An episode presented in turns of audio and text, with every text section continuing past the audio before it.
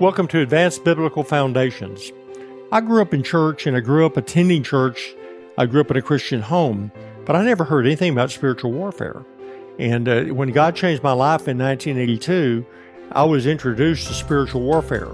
One weekend, I discovered I had an enemy, but I also discovered that that enemy had already been defeated. The problem was, I just didn't know it. And what I've learned over the years is that we have an enemy and I'm going to begin really this series uh, using John 10 10. I think John 10 10 captures the essence of everything that we deal with in one verse. It says, The thief does not come except to steal and to kill and to destroy. I've come that you might have life and you may have it more abundantly. Real simple. We have an enemy that is trying to steal, kill, and destroy. And we have Jesus who has come to give us life, and not just life now, but life, abundant life. And this is, it really summarizes really everything that we're dealing with. Now, what does the enemy do? What does he steal? He steals the word from us. Um, let me just look here. Matthew, I'm sorry, John chapter 8 when Jesus tells his disciples in verse 31, he says, If you abide in my word, you're my disciples indeed, and you shall know the truth, and the truth will make you free. So, Jesus is the essence of truth.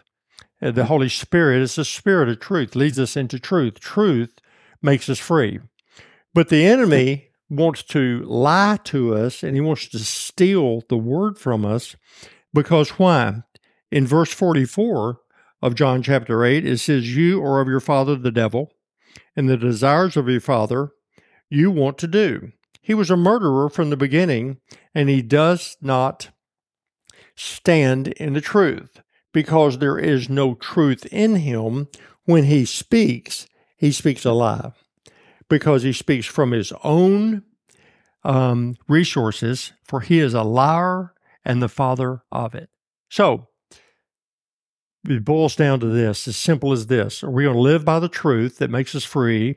Or are we going to live, are we going to listen to lies and allow the enemy to steal the word, the truth from us? And if he does, he gets us caught into his world, which produces death and destruction. And it's really that simple. So he's constantly, we have to battle the issue is that what he is stealing from us is the word. Uh, the parable of the sower is what happens. The moment the sows the word is sown it says the devil comes to steal the word because that's what he tries to do. He tries to get us to believe a lie. He, he is a liar and he's trying to get us to believe a lie. Truth will make you free lie will put you into bondage. So i want to just talk about some of the real basic issues that i think that we constantly have to deal with. Um, if we will deal with these properly we will discover the truth, and the truth will make us free. The first one is real simple. We should all be aware of this. Simple disobedience opens the door to the enemy. Now, I want to go to Galatians chapter 5. And this is something we all really have to deal with. We all struggle with it to some degree. It says, If you're led by the Spirit, you're not under the law. Now, here are the works of the flesh. This is verse 19, chapter 5 of Galatians which are adultery, fornication, uncleanness, lewdness, idolatry, sorcery, hatred, contentions, jealousies, outbursts of wrath, selfish ambitions, dissensions, heresies, envy, murders, drunkenness, revelries, and the like, of which I tell you before that I've also told you in times past that those who practice such things will not inherit the kingdom of God. Now, I want to I read that list pretty fast because there's lots of things in there. But here's the real bottom line. If we continue to operate in the things of the flesh, before long, we're going to find that there's an energy or a force, which is probably demonic, that's activating those things in our life. And when we discover the truth and we can obey the truth, walk in the truth. Now, again, I'm not talking about salvation. I'm talking about living as a believer because we're constantly being attacked and the enemy is constantly lying to us to try to get us out of what?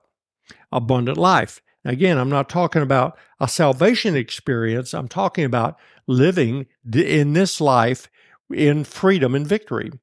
He goes on to say that the fruit of the Spirit is love and joy, peace, long suffering or patience, kindness, goodness, uh, faithfulness, gentleness, self control. Against such there is no law.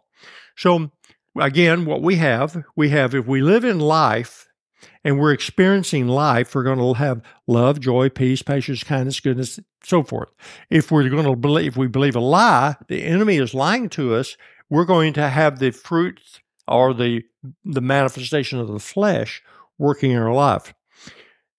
The bottom line is is that every time that we choose, we, and we do have a choice, every time that we choose to allow these the deeds of the flesh to operate in our life, you're going to find that it attracts the enemy and the demonic activity that you know sometimes we go i'm not sure that really enemy really exists. Well gosh i didn't either. And i can tell you what the enemy can do a number on you when you don't know there is an enemy. I didn't know there was a war going on at all and i found myself not only i'd already been taken captive I didn't even know there was a war. Now, the reality is, once you understand the victory of Jesus, there is no wrestling match, but we still have to believe and operate in the truth. The truth will make you free. Um, but just one of the interesting things here, one of the words in the uh, the deeds of the flesh, it says that there is uh, sorcery. Uh, the word sorcery is the word where we actually get pharmakeia. And that, that's the actual Greek word, which is where we get the word pharmacy for prescription drugs. Now, again, I'm not against drugs, not against medicine, but the reality is that sometimes we don't even realize that through our medication, we actually open the door for a form of witchcraft and gives access to the enemy to harass us. Not saying don't take medicine. Please hear me because a lot of times God has created lots of great things for us. All I'm saying though is there's a lot of times we're pretty naive to things that are going on in our life and we don't even realize what we're doing. We don't even realize how we've opened the door to the enemy and he takes advantage of us. Like I was, uh, had a real problem with, with a bad temper. Um, and people would say, well, you know, try to control your temper. Well, I, I try to control my temper, but I had no power to control it. And all I ended up doing was being very frustrated. But the truth was, there was a spirit that was energizing that temper. Well, when I got filled with the spirit and I realized there was spiritual warfare, well, wait a minute. I, I've been believing a lie and I have given the enemy access to me and when I believed the truth, I commanded that spirit to leave and I got prayer and it, it was gone. There was no big fight. There was no big wrestling match. The reality is, is that all of a sudden I didn't have the same power and energy behind that flesh, uh, fleshly activity that I had before. Now I can get angry and we're going to talk about anger in one of the pre in the prior sessions, but I can get angry, but I didn't get angry. I exploded. I had a demonic spirit that activated. It was, I mean, I literally exploded. People said, Did you have a short fuse? I said, I didn't have a fuse at all. I'm telling you, I had a button. They just hit that button and I exploded. And thank God it wasn't directed toward people. But there's a difference between just operating in the deeds of the flesh. But if you open the door long enough, you're going to have a, a demonic spirit that's going to try to continue to energize that area. So, the bottom line is this truth will make you free. Jesus came to give us life. The enemy is a thief. He tries to steal the word from you, but so that if he can steal it, he wants to kill you and destroy your life. He's going to work that in every aspect of life. So we're going to talk about the, the number of different areas here that are really um, not complicated, but they're they're fairly simple. But at the same time, they're very, very, very, very important. Now, I've done uh, on our learning platform, we have Free Indeed, which is a much more extensive study into freedom. And I encourage you to go there. But follow through with me in this series because I'm going to share these little nuggets with you that I hope will really help you to walk in the freedom that Jesus paid for. God bless you.